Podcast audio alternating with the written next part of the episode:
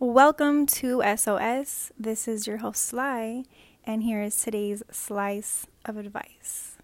So, on my last episode, I was talking about healing childhood trauma, realizing that you haven't healed because of your triggers.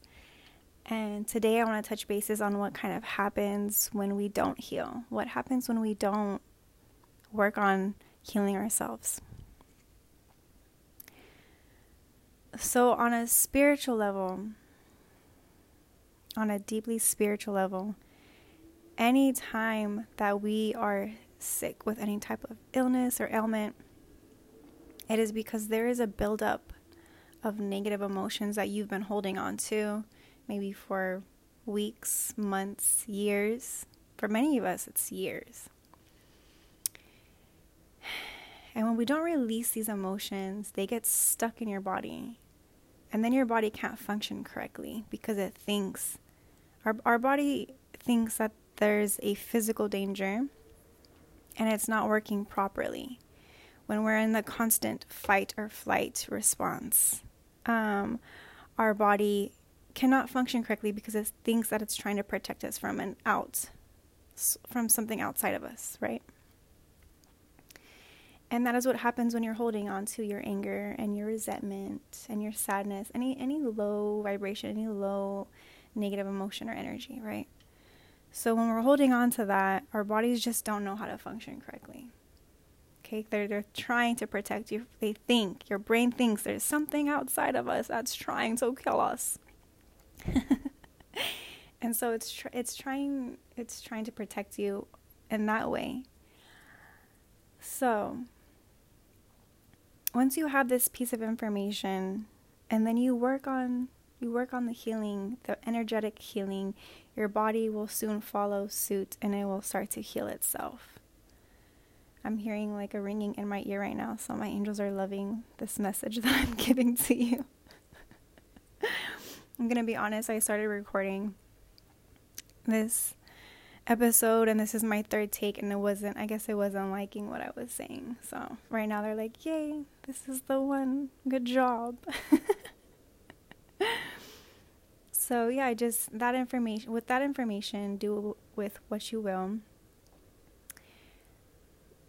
There's a big reason why a lot of people when you see people get sick with really big illnesses, why they be, they turn to God, why they become more spiritual, or they become very religious and it's because you need to surrender to your higher power. It's not, we don't have to figure it out all on, on our own.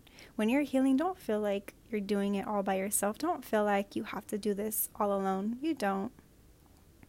You have angels, you have God, you have you have a community, a spiritual community who's always trying to help you and all you have to do is ask.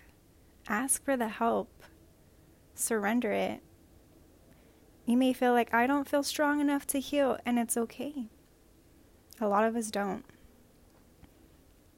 Taking that step and that intention of saying, I am ready to get rid of this. I don't want to feel sick anymore. I don't want to feel angry anymore. I just want to feel peace. That's the first step. The second step is saying, God, please help me. Please help me to heal. Show me the way. Right? Just letting go. I'm getting body chills. Just letting go of feeling like you have to do it all yourself is such a beautiful release. It's such a beautiful release of just saying, I don't have to figure this out on my own. All this healing that I need to unpack, I don't have to do it all on my own, especially if you don't feel like you have a community here in the physical world. Just know that you have a huge community in the spiritual world, and all you have to do is turn to them, have faith, and just commit.